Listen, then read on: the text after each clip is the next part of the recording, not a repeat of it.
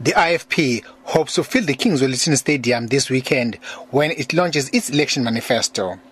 The party leadership led by Inkosi Mangosuthu Buthelezi will deliver the party's election promises while also taking stock of the party's performance in the 2011 municipal elections. Then the IFP retained only two municipalities, Ulundi and Umsinga. But during by-elections that followed, the party managed to reclaim municipalities such as Nkandla, Hlabisa and Ntambanana.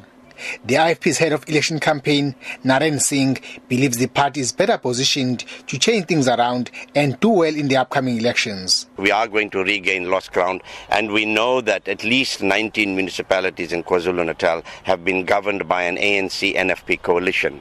And since 2011, in every by election, we have won and retaken back many of the seats that we lost to either the ANC or the NFP, even taking control of Nkandla municipality, where the president of this country, the ANC president of this country, resides. Now, these are good signs for the IFP, and we want to build on this momentum that we have gained in all the by elections that we've contested from 2011 up to now.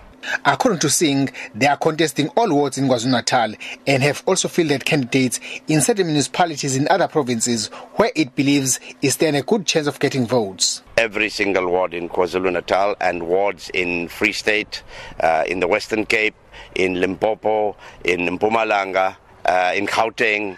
So those are the areas that we will be focusing on, and uh, we are hopeful this time to get more seats than we've had before in the provinces outside of KwaZulu-Natal and Gauteng.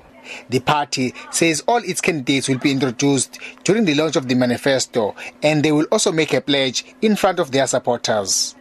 I'm Vusi Makosini in Durban.